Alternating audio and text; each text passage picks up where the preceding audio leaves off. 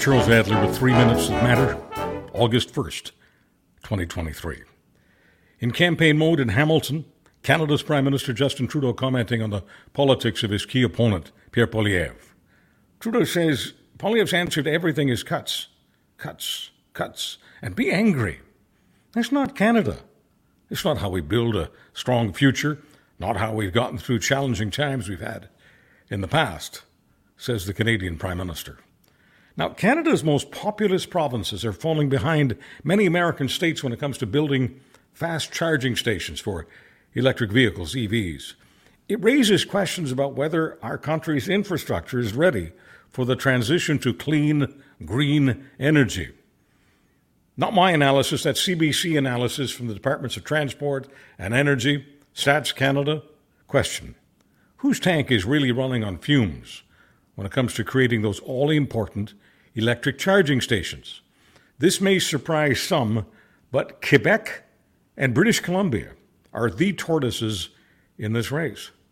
Both provinces talk a big game about being green, but nothing in the political marketplace is cheaper than talk. Front page story, Wall Street Journal, it's awful. Photo of Ruslana Danilkina. She's a, a 19 year old Ukrainian soldier under heavy fire from Russian invaders in her country. Southeastern Ukraine is where she is. And that's where the shrapnel is tearing her left leg just above the knee. She clutches her severed thigh bone and watches medics placing her severed leg into a vehicle that takes her to the hospital. I was holding the bone in my hand, she says, and I realized this was the end of my life as I knew it. It would never be the same again.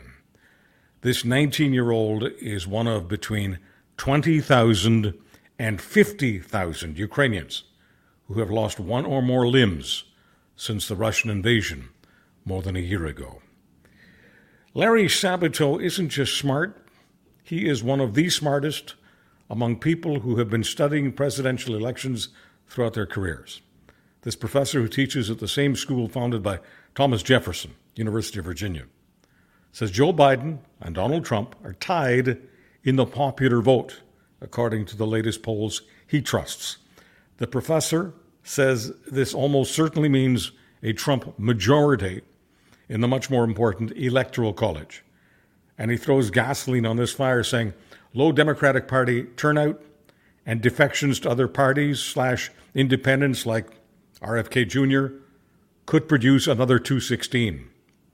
Another 2016, the year that Democratic Party nominee Hillary Clinton lost to Republican Donald J. Trump.